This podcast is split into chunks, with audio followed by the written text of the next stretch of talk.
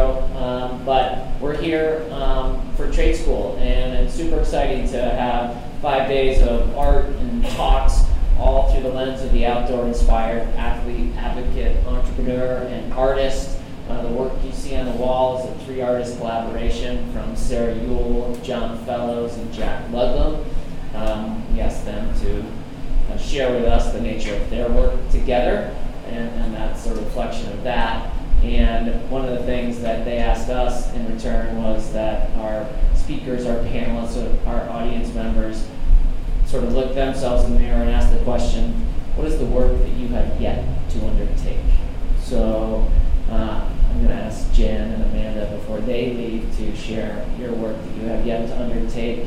And that's what these black sheets of paper are for, and pencils, and being incorporated into actually part of uh, the exhibit. So um, the the whole idea behind trade school is that whether you're here for one session or, or, or all the sessions, is that you come in and you get a look at real people doing real work that they really give a shit about. And they go to bed thinking about it, they, they wake up thinking about it. And some days it's harder than others, but at the end of the day, like when you're around people doing work that's intrinsic and meaningful, there, there's just something like inspiring about that. And there's a trickle down effect that you know that, that can I think sort of spread to communities and inspire people to, to do the same thing and um, so with I guess no real further introductions thanks for being here everybody this is a live recorded podcast too so on the back end juicy bits which you'll hear about in a minute, um, you're going to be able to hear, hear this conversation um, via the Juicy Bits podcast. So we're really excited to have them here at Trade School, and this is being streamed live on Facebook too. So people who are watching, uh, this is an unscripted, purely Juicy Bits esque conversation. Um, and since there's not really a moderator, just two of you, I'll just introduce Jen Gurecki, who's the founder and CEO of Coalition Snow.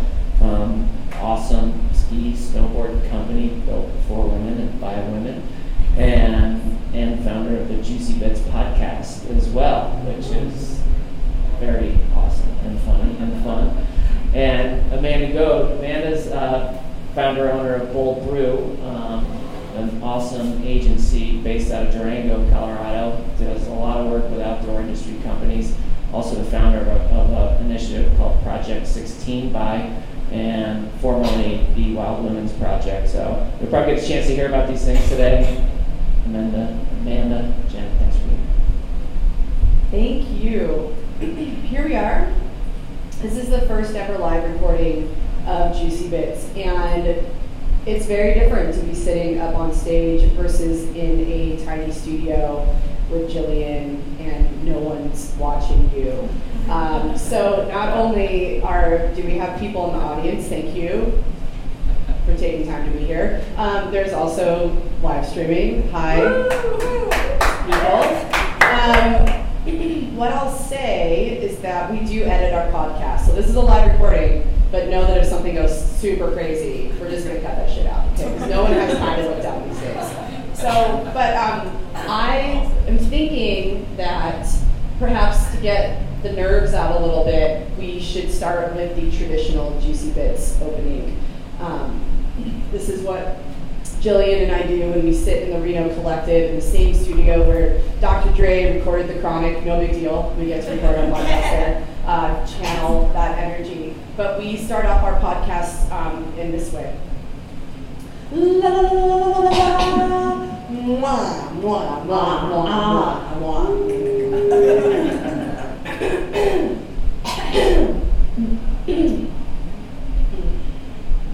Just a little warm up. okay, so for all of you who don't know about Juicy Bits or would like to know more, Juicy Bits is a bi weekly podcast that is brought to you by myself and Jillian Raymond, who is a Coalition Snow ambassador.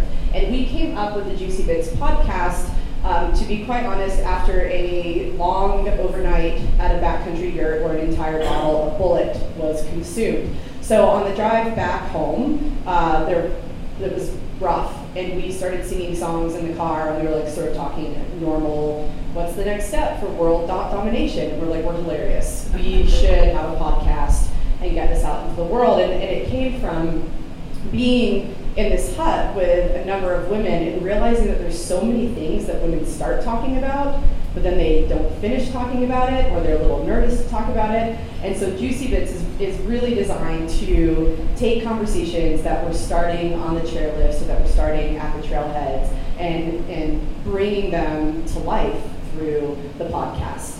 Um, as I said, we do record at the Reno Collective um, and are just thrilled to be able to use that space. And in that space, we've recorded everything from talking about waxing, and I'm not talking about skis, waxing to the dude suit and the outdoor industry. We've had some incredible women that we've interviewed. And then here we are today, where I'm sitting with Amanda and we're doing our um, live recording. And just a little note for all the humans who are not with us right now, I want to describe the space a little bit. Amanda, you want to describe this for us?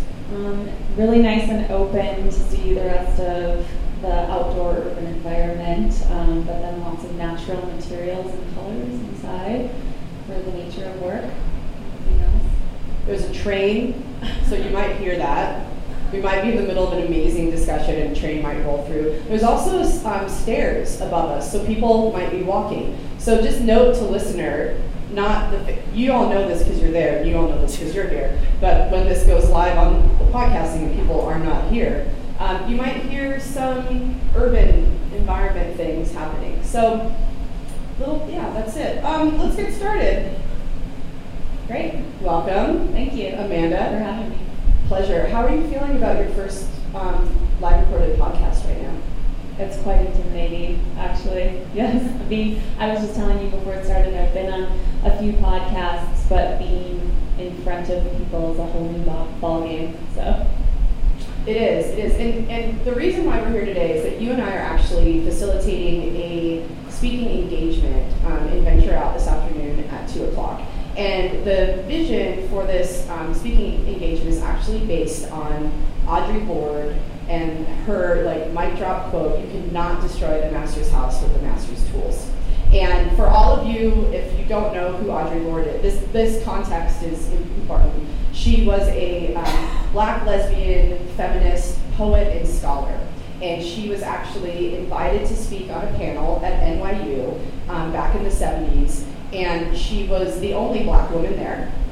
And, she's, and she looked at probably the only lesbian. and I think yeah, and they um, and it was a, a, it was a conference for a day, and it was a fem- it had a feminist agenda where they were talking about intersectionality. Even back then in the '70s, we are just talking about people don't you know don't really know what these words are, but the intersections of like race and class and, and gender and sexual orientation. And she basically was like, I can't believe you only could find one black woman to show up today. Really? We're in New York City we're at NYU, and she said it much more eloquently than me, which is why I quote her directly. Um, but she, in, in response to being sort of the token woman on this panel, um, said you cannot destroy the master's house with the master's tools. And the master's tools are essentially allowing only one group of people to control the voices that exist in any particular industry. So this afternoon, we're actually bringing together 10 women who have very different perspectives on, on this world, and they're going to be sharing their vision for the future of the outdoors. And that's why we're here today, is to really talk about the what are the strengths and what are the skill sets that women need in order to help make the outdoor industry stronger and more in, inclusive. So I came up with this concept in my head, and I called Amanda and asked her if she wanted to join me. Why did you say yes to my crazy idea? Um, well, first of all, I trust all your crazy ideas. So um, it's always easy to say yes to you, Jen. But I think that um, there's a lot of work to be done in our industry. And I think one of the things I said to you when we started hosting a lot of panels was um, we're, we're hosting a lot of panels that we are, maybe we should give the mic and the table to someone else and and spread the love. Um, but we had a pretty in-depth conversation about it and how that if we're the ones helping bring more people to the table, we can really bring more diverse people to the table. And that was kind of your idea with this, like let's change it up. All panels at um, shows like this tend to be four or five people that have been in the industry for a long time. So we actually put an open call out to our tools this afternoon and let women apply, anyone apply. Actually, we didn't leave it to women. Um, and so just that unique idea to really opening the door to anyone wanting to be involved was something that excites me as we progress the industry forward. Yeah, so you mentioned that we're doing, we've been doing all, all these panels, but um, let's talk about what you do for your day job and how your day job actually facilitates um, a project that you've launched. Do you want to tell us a little bit about that? Yeah, so I started Bold Brew, a PR marketing firm in Durango four years ago when I moved to a mountain town and needed a job. Um, so my husband and I started it together, and we pushed our way into the outdoor industry. Um, we didn't know anyone, we didn't have any information. We actually reached out to a competing PR firm and asked if they could get us into the show. We were friends with them, and they graciously did. So I've always been welcomed into the industry with open arms, and I've always, you know, found ways to ask questions and ask the right people for the right thing. And you know, rarely get get told no if you just ask. And so as that as we started to make a name for ourselves and keep pushing our way into more opportunities and more doors, we realized that this is an amazing show. It's been happening for decades and there's just not a lot of place to connect. Um, to connect on a really authentic level with people for a long time. Um, you're constantly rushing from some one thing to the next. Four different happy hours at night. Running, running all the time. Yeah, no late for meetings and um, and and having had a little experience and a lot of respect for the industry, I was excited to find new ways for people to connect and collaborate outside of this twice a year t- trade show. So we established what was then called Wild Women's Project, um, and since then we've called it Project 16 by. And um, it was just this ad hoc trip to invite 16 women to a high country hut in the San Juan Mountains, my backyard where I live in Durango, and and see what could happen. And I made a conscious effort to invite women that I didn't know. Um, it wasn't hard because I didn't really know anyone at the time.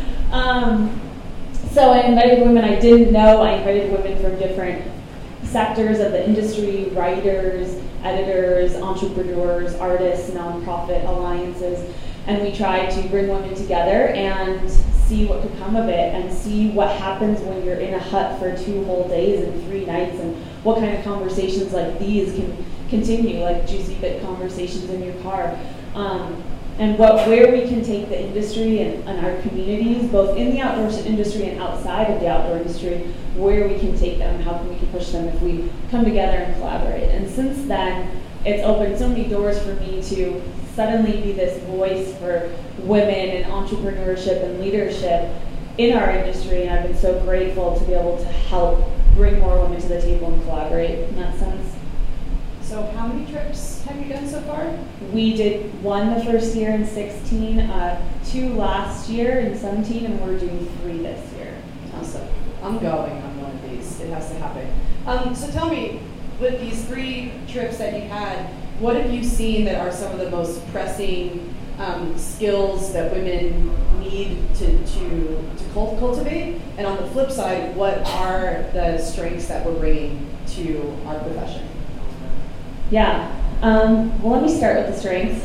And what, I was amazed this September that we had um, this intense amount of vulnerability among women come out at the trip. And every trip is different. Every trip is, you know, different sponsors, different women invited to the table. So all the conversations lead to be different. But September's trip had a lot of vulnerability. And, and unfortunately, I think in communities where we where women are on the side of leadership towards men, vulnerability is looked at as a negative thing in women a lot. And on this trip, the, the idea of vulnerability was really showcased as a strength for women. And that was exciting to see women come together and, you know, shed tears and talk about things that they are comfortable talking about together with one another, but really showcase that vulnerability can bring us together and bring us all up in our industries.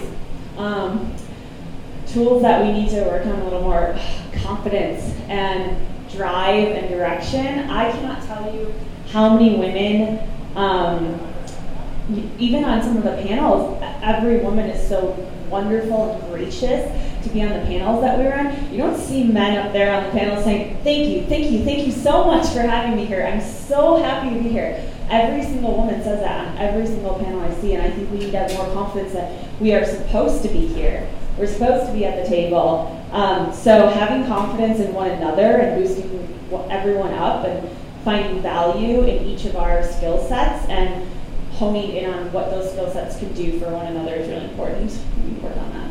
Yeah, well, it's, it's like this thing that we know that women need to be at the table, right? And we've been talking about this for a long time. But oftentimes it's like, well, just sit, like sit the fuck down. Just go sit the fuck down at the table. And if, if you don't do that, like no one else is gonna, no one else is gonna do it for you ever. And no one's gonna hustle the way that you have to hustle. So a lot of times I think women want to be invited and they want to um, feel like it's acceptable and okay. So for me, it's not just this confidence thing, but it's also getting to the point where we say, it doesn't matter if people like me or not, and I don't have to be accepted. I deserve to be here for X, Y, and Z. How do you think women can get over this need to be approved, liked, invited, and just move forward with like, I'm, I'm meant to be here because I've earned it and I'm, I'm gonna make this happen?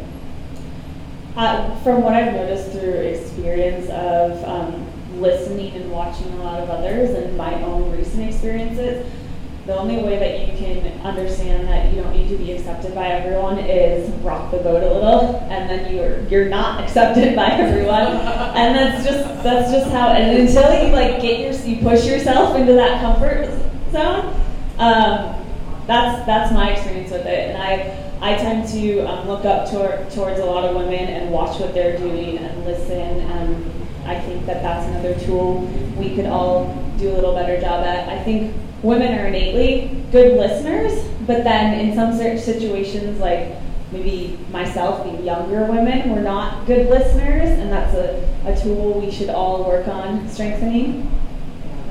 It's liberating when you can just walk in your room and be like, I don't give a fuck. Yes. Right? Isn't it so good? Like you can get so much more done and you can get you can do it faster as well. Um, so okay, so how do you see like how do you see all this playing out for us in like five or ten years? Like what is the future of the outdoors when women are staking their claim, both in the industry as professionals, but just also as human beings who love to be outside, whether it's like going for a walk or a hike or skiing, like any way that people love to be out, outside. What what is the future in five or ten years? What does that look like?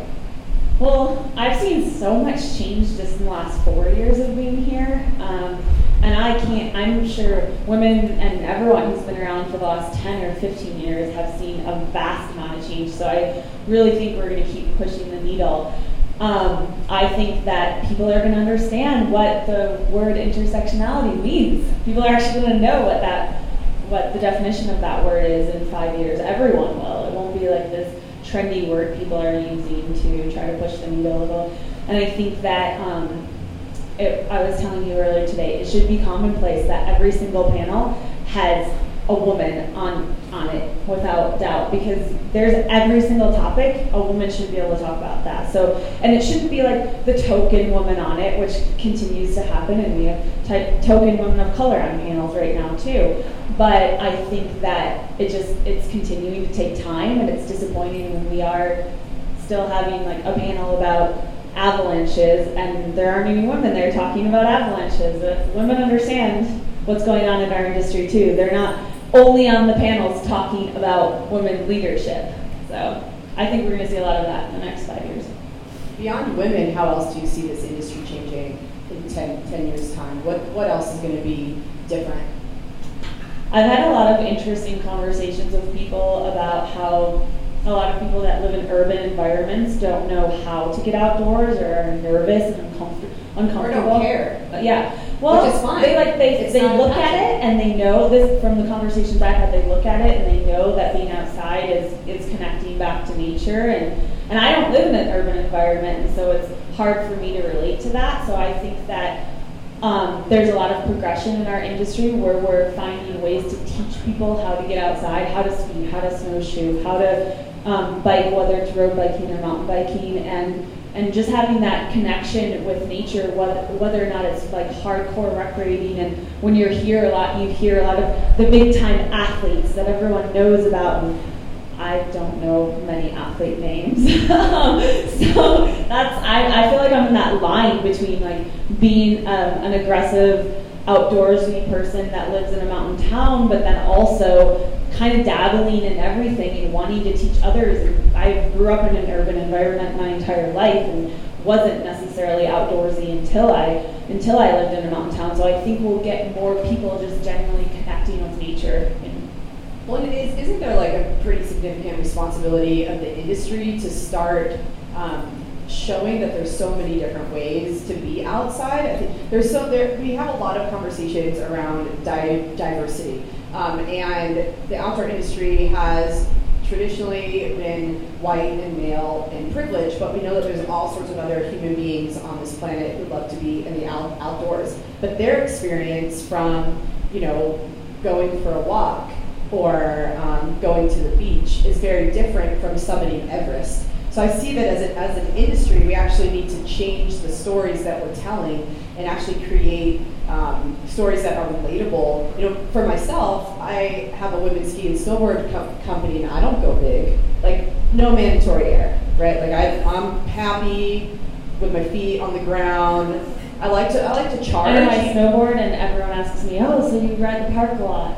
No, no. Yeah, no, that's like for kids. I don't even know who does that. I don't know. I mean, I actually do know a lot of them, but it's intimidating, right? And so, even for me, as, as someone who has a company where I can be in control of the images and the stories that we're, we're, we're telling, we try to make a conscientious effort to not only showcase women who are going big in, in the park or women who are dropping clips, but if you're just like taking a groomer run, that's rad too, right? Or if you're just going out to the beach, that's amazing. So I think we have a lot of work in redefining what it means to be a lover of the outdoors. And I think people have talked about that in the last year, but we're not seeing it implemented as much as we should be. So really putting pen to paper and boots on the ground is important. Yeah, so another conversation we've been having a lot is that um, women are trending. Yay for us. Like all of a sudden, the whole world has recognized that women are powerful and we can do the things. And it's a really interesting time to both be um, to be a, a, female entrepreneur, but then also be a woman in, in the out, outdoors. And a lot of the work that I do and that I know that you, you do too is to make sure that women aren't uh, just trending, but we're a permanent fixture. I think that one of the next big areas for us to tackle, let's let's just say it, we're white, me and you. For all of the people listening to the podcast, but you, I'm white and Amanda's white, and um, we have been talking a lot about how do we get more women of color involved. And I keep saying, people don't like me. Take away my feminist badge. Well, I don't know. I keep saying, like, I don't have all the answers. I don't actually know the perfect way forward to get more women of color involved because I want to be careful that I'm not saying, well, my way of life is the best way of life. So you should come, like, the outdoors are amazing and you don't have meaning in your life unless you are in the out, outdoors. And I'm really careful about that. And I also, um, it's not that I don't know people of color. I know I know plenty, but I don't want to force my my views. And I also am like really waiting for conversations where I can listen and understand the best way. Um, and I'm not really sure the best way to move forward with that, but it's definitely an issue. What are what are your thoughts about our responsibility um, and just the need to have women of color more um, predominant in this industry?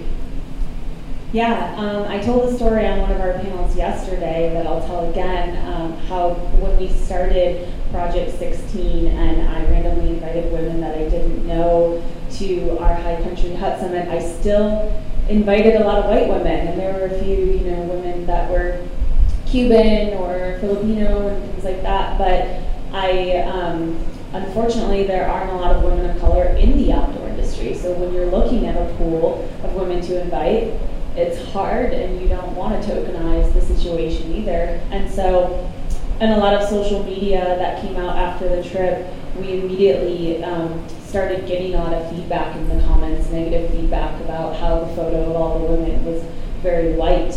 And my initial reaction internally was to get defensive from that. And I've t- since then taken a step back and been very active to go meet women of color and find opportunities to bring women to the table and find ways to get out of my box in my very white little mountain town. Um, and I think that it's really important as somehow putting myself in this leadership position in the industry to continue to bring more people to the table, continue to educate more women of any race how to have confidence, own their voice, and, and don't ask to be at the table, just sit, yourself down, like you said before.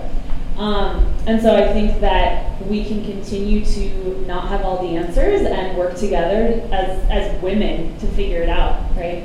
Yeah, and there's, um, I, I want to read another, I'm going to read an Audre Lorde quote. I'm not even going to try to butcher this by putting it words. But um, what I'm seeing is that there's actually a tremendous need for women to come together, regardless of our differences, to be able to move a more inclusive agenda for, forward. And I think that there's whole other separate conversations about how we involve men. Um, and I spoke about that actually at She Ventures on Thursday, Thursday night. So not to alienate the awesome men, there's men in the room too, podcast listeners. This is incredible. Um, but that's just, that's a different podcast, that's a different episode, and we're going to talk about men. So you guys can come back for that one. But Audre Lorde actually said in the, um, in the same um, context in which she, she had the uh, Master's House and Master's Tool quote, is she said that as women, we've been taught to either ignore our differences or to view them as a cause for separation and suspicion, rather than as forces for change. Without community, there is no liberation, only the most vulnerable and temporary armistice between an individual and her oppression. But community does not mean a shedding of our differences, nor the pathetic pretense that these differences do not exist.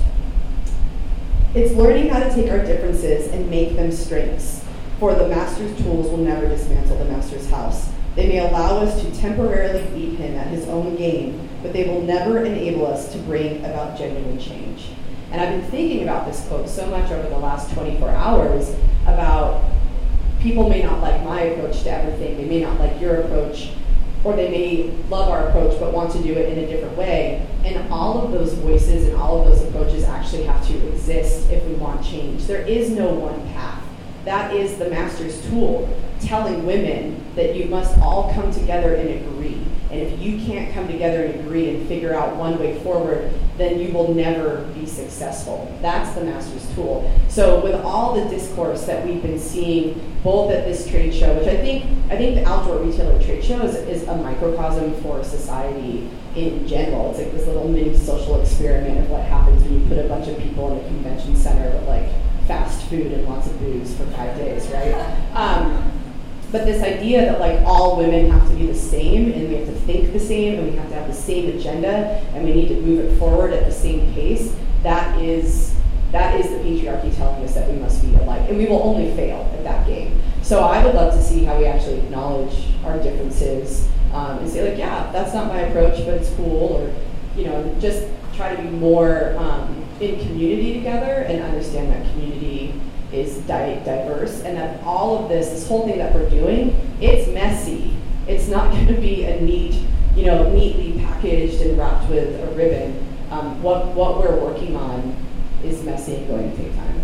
Yeah, and just I would add to that, that's what we're trying to do with Project 16 is bring women from different locations, backgrounds, opportunities, um, ethnicities together to figure out what how we can solve challenges for all of us, whether they be about conservation, entrepreneurship, outdoor activism, creativity, or these diversity inclusion conversations we're having. If we can all come to the table and we all have different answers, that's great. Let's let's do it all. Let's fix it. So I think this is a time where I actually this is the only time we've ever had an audience, and I'm hoping that there is a human being in the audience who wants to ask a question or make a comment. And if you do, you must come use the mic. And here's why. The mic is going to that recorder, and so your voice is going to sound so good if you're in the mic. If it's not, no one's going to hear it. So you must come up come on up. This is so exciting. Should I do a little like, well, no, I'm. Yeah, yeah, yeah. Can you um, introduce yourself and then, like, yeah, whatever you want to say? Okay. Hi, hello. Uh, my name's Haley. I work for the town of Breckenridge. I live in Breckenridge. Um, maybe primary, primary outdoor thing I like to do is ski and trail run. Um, and so I, lo- I love everything you guys said. Um, I really like the idea, like you said, of it can't just be one path. I think we've been told that we all need to think the same way. You know, there's all that political talk of, well, what's the the woman's agenda? It's like, well, you don't say, okay, like, what are what are men's agenda? Like that's the whole world. Like that's the entire political system. Um, but I, but thinking about that concept of there's not one path and, and using that as a way to bring women together to be more robust in our, our diversity. Um, I think what's awesome is that maybe more so than the rest of the population, women are, are getting it. They're getting diversity, they're getting intersectionality, like they're getting all of that quicker because in, in some ways we are a part of it. Um, and so I guess how can we bring more I guess as white women, how can we bring more white women into the fold um, who maybe are having a hard time understanding it, who come from a different background, um, you know, who don't get those terms, who are steered by those terms, and and it, it really does make sense. But how do you think we, we bring those people in to, you know? That's such a good question because we know that it's white women who elected Trump. So we know that there's like Oh my lot. God! Thank you, God, for saying it. Oh my God! It just felt good to finally hear it come out of your mouth. Oh my God! I'm It's- sorry. no, you're good. I'm so sorry. You don't even. I don't even want you to apologize one more time. I'm loving this. This is so rad. Um, yeah, but that's we. So it's. That's what, yeah, that's what I was trying to get at. Like, Well, I'll say don't trust. I will always just say it. Um, yes. No, but that that is an issue. There's. It's not like all women are in this together, right? Like there's definitely a number of, of people who, number of women who don't see this as an issue and, and don't actually want to be a, a part of, of making change. Do you have thoughts on how to resolve that, Amanda? Um, the first thing that comes to mind is it's a pro- progression. It's a generational thing. Um, sometimes you can't teach an old dog new tricks, and you have to teach or start with our children, right? And really teach the next generation how the world should be. Um, so I think that's really important. And if we can, if we can start there, then we can start focusing on other things. Well, and women can be misogynists too, right? And the way, for me, if you're a misogynist, you might as well go hang out under that rock where you came from. I don't really have a lot of interest in like educating or working with, with you. I think you should go away and let the strong voices drown, drown you out. Because once again, we're never going to get everyone on the same page. And I like to focus on places where I can make change. So where the person is is on board but maybe doesn't know how to show up, or the person who's working through it. I feel like those women are the ones that we can really mentor and we can give them the language um, and sort of the set of values on how to move it for, forward. But the, the ones that there are going to be some that are too far gone, and I just don't have time for that personally. So I want to focus my energy on positive people. Do you want to Want to add? to this? Um, Because it's better if it's a conversation. right. Come on up. Hi, Um, can, can you say your name? my name is Montrese. Um, And you have a podcast. I do actually have a podcast. I just started my podcast, what, two weeks ago? I'm only on episode one. I've got flyers to hand out if you want to check it out. Um, but um, just to kind of comment on, on like not really seeing like women of color in nature, and it is it, it's representation. Like I can't speak for all black women, but growing up, like anything that had to do with nature was a rich white man's game.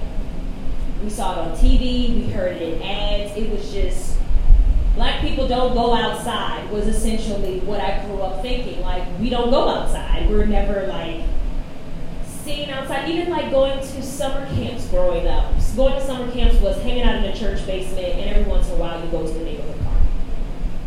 That was the most outdoor kind of thing. It takes growing up and kind of going out on your own and being adventurous. And it actually was white women that took me on my first camping trip to actually realize that we can actually sleep outside and nothing's going to kill us or hurt us. And, and it's just, like you said, it's a conversation. It's an open conversation. It's not more of a, oh, well, you know, have you been outside or what have you done? It's, it was as simple as, I'm going to take a hike do you want to come with me? And I was like, I've never really done a hike. Like, is it strenuous? Am I gonna hurt myself? Like, it's like no. And from there, you educate yourself and, and you learn. But it, we're still not shown in the media as being adventurous or being outdoors.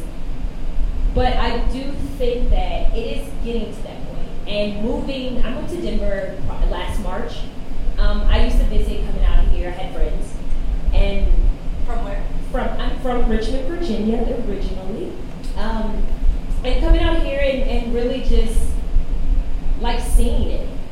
Like we got a little bit of mountains back in Virginia, but not to the scale of the beauty that is all around Colorado. It became so addictive that I had to move here. I had to live out here and I had to just get more. So I think that it's happening. It's a conversation that's happening not so more not so much like in the forefront media it's more happening like in our homes at bars things like that so i do think that it, it's eventually going to get there so hang in there ladies also a lot of black people don't really like the cold too much so that's why you don't really see many people of color in your mountain town i'll come to your mountain town We're in the Southwest. You're, it's a lot warmer than you think. Oh, see, Th- didn't know that. We believe that everything in the mountains is cold, and that was another thing. Like we always felt like all year round. Oh, there's just snow all over the place all year round in the mountains, and like it was weird being 19 and coming out here. It's like it's summertime, and there's actually a trail. There's no snow, and but the conversation is happening, and I just want to say I think it's awesome that you guys are having this conversation because and like, and what I was really excited about when you when you said, well, it was white women that put him in the office, is that I think the line of communication with women of color and white women is that we're not having the conversation really. We're trying to have the woman's agenda conversation, but we're not all the same. Like our experiences are always going to be different, and if we try to pretend that those differences don't exist, it's just going to push that gap. It's going to keep that gap going even more. So I love that you guys are actually talking about this. You're you're being a voice because a lot of times women of color aren't going to say anything because at the end of the day, it's still a white person's world. And if you're not going to bring up the issue, then who cares if I'm bringing up the issue? Yeah. So yeah, but that's that's all. Yeah. Anyone else want to add to this or move on to another question or comment? Yeah, come on up. Yeah, it's so cold in the mountains, huh? It's so hard to cold, take right? a jacket off. It just just blew all the stereotypes away. Um, hello, my name is Latasha. Uh, I'm an artist here in Denver. Um, uh, artist here in Denver. Uh, and I'm sitting here listening to this conversation, and I'm kind of thinking about how these things affect me and just my growth and my relationship with the outdoors. And I'm sitting here trying to think along the lines of how do we get more people of color to go outside? Um, and not just outside, but, but to go to outdoor places they've never seen before. Because it's one thing to walk around your neighborhood or just like your local place. It's another thing to step outside your comfort zone. Like for me, my step this winter is to put one foot onto a snowy mountain because I've never done that before. Um, and it's just things like, and I'm, I'm nervous. I watch some of my friends online and them like out skiing, snowboarding, and it gives me major anxiety to see them surrounded by all that snow and like absolutely nothing else. But um, it also makes me excited to try something new. And I think about how did I get to this position? And it wasn't back in Baltimore City where I grew up. It wasn't until I moved away from the city into a slightly smaller city, but more nature surrounding it, was I able to kind of break outside of my comfort zone and slowly and slowly um, do more things outside. So, with that being said, I'm wondering how you guys, just being in the outdoor industry already, are going to make those connections with people of color to draw them out. And I say this, sorry, my thoughts are all over the place, but I, I personally think, and some advice to you guys, is to get into those communities. Cause, and to have other people of color be advocates for it. Because if I think back to being a kid and being in Baltimore City, if a white woman came in telling me about the outdoors and stuff, that's cool, that's interesting. And I'll probably be like, uh, like, I don't know. But it'd be another thing if I saw someone like me come in and talk about how much they love the outdoors and talk about how they used to also live in a big city, used to also be nervous about it. But it's okay, it's, it's cool, it's fun, it's not something scary, it's something that everybody can do. It's more, it's more received when it comes from a peer or someone you know can more relate to you. Um, so I'm just wondering how you guys can take that and apply that to what you guys are trying to do. Yeah, well, oh wait, stay up, I have a question, stay up, please. Okay, so I hear what you're saying, that um, we need to go into these communities and, and, and engage with you in that, that way, what's the most appropriate way for us to do that? Like, I just can't roll in and be like, hi, excuse me, I have all the answers to your life, uh, I think that you would benefit tremendously from being in the outdoors, and I would like to educate you on that. So what, like, and, this is a, like, serious question, like, if you were going to give me advice on how I could do that, like how would I do that um, appropriately? So, I mean, it, I think that's hard because it really does start with finding that couple of people of color who already are invested in the outdoor industry and who want to give back to their demographic to bring that in as well. Um, because I, I do think it takes more than just you going in yourself saying like, hey, this is all that I have. But it, it takes you bringing people like, you know, Montrese or bring people like myself who, granted, we are not outdoor experts at all.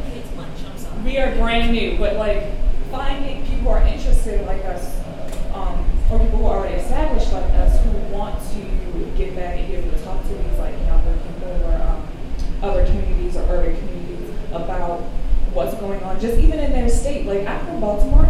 I did not tell you what type of nature is in Maryland. I don't know. I'm sure there is. I'm sure there's some type of like that's what the Appalachian go through Maryland or something like that. I'm sure there's some type of like outdoor areas. I wouldn't know. I don't know. Like that was not something that was talked about my school system. It's not. It was not something talked about in my community. Um, the closest thing was really like the Inner Harbor, like the Chesapeake Bay, which back when I was in school was heavily polluted. So that was not something that we uh, really went out and did. So I really think it starts with like community leaders um, and schools and having people of color to be able to go to those like lower levels because it starts really small, right? Like I was saying, it starts really small. You break your way up, and um, in the previous panel here at trade school, they were talking about outdoors and mental health, which if you guys were able to reach into these more urban areas, I feel like that would make such a huge difference. Oh my gosh, I am so much more of a happier person now than I was as a teenager growing up in Baltimore City, for sure.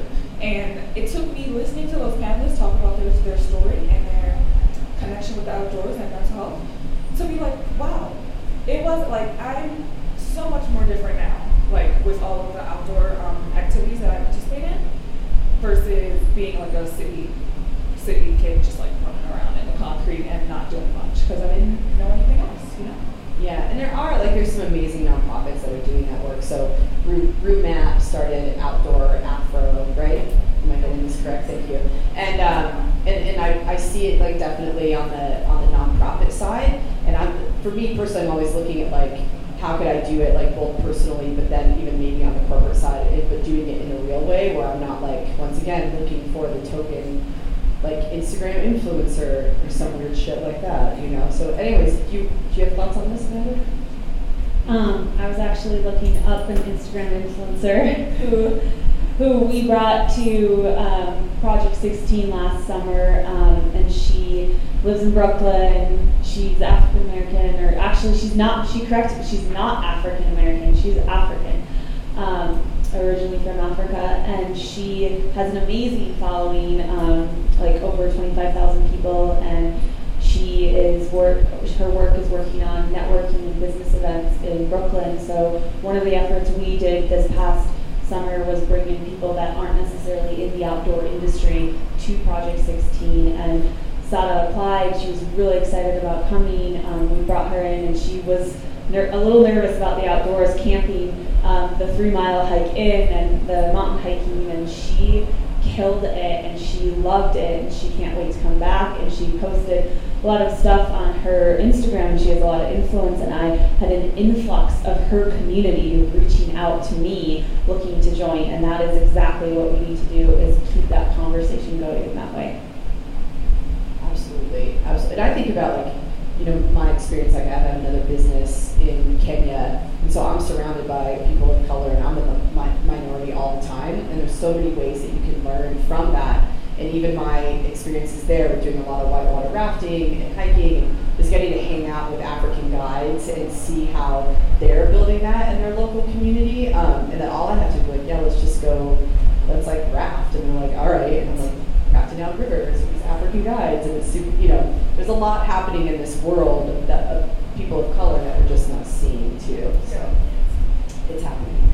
Um, we are getting near to the time we're going to wrap this because juicy bits.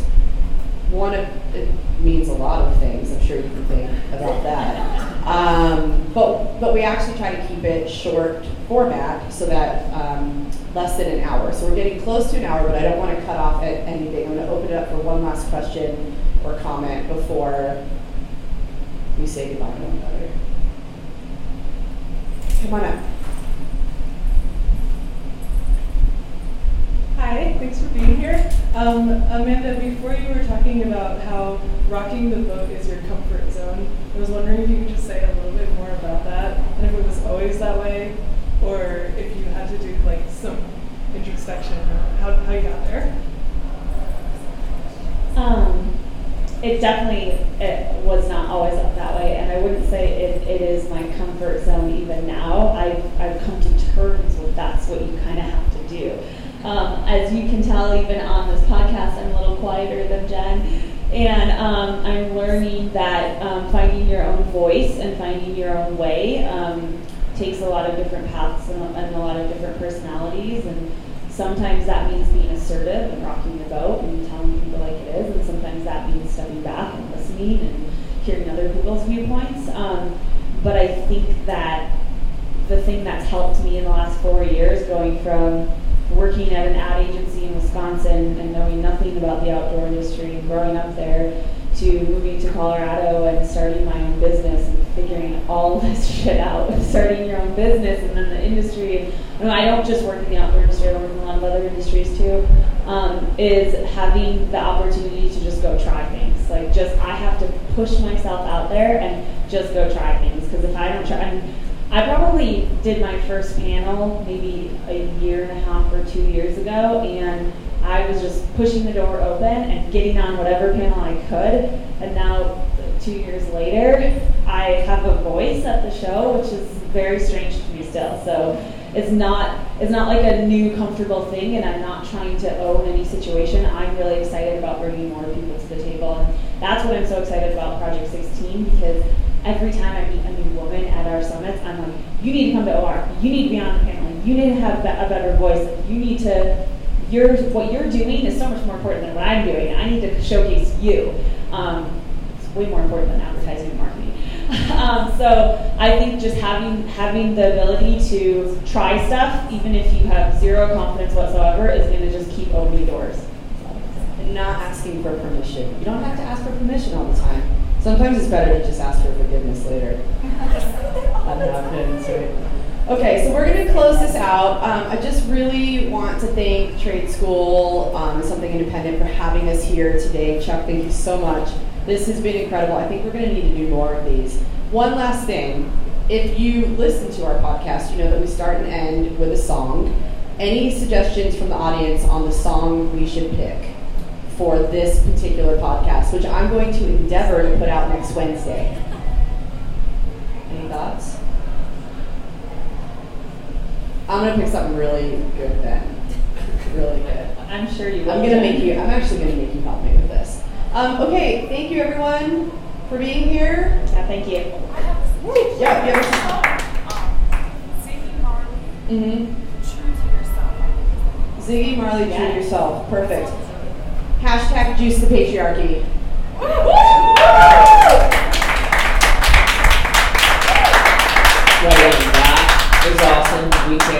To, uh, uh, we can't wait for the podcast to come out, so let us know, because we want to share it far and wide, because more people should hear this shit, should hear from you too, and from all of you too. So, thank you, Jen, thank you, Amanda.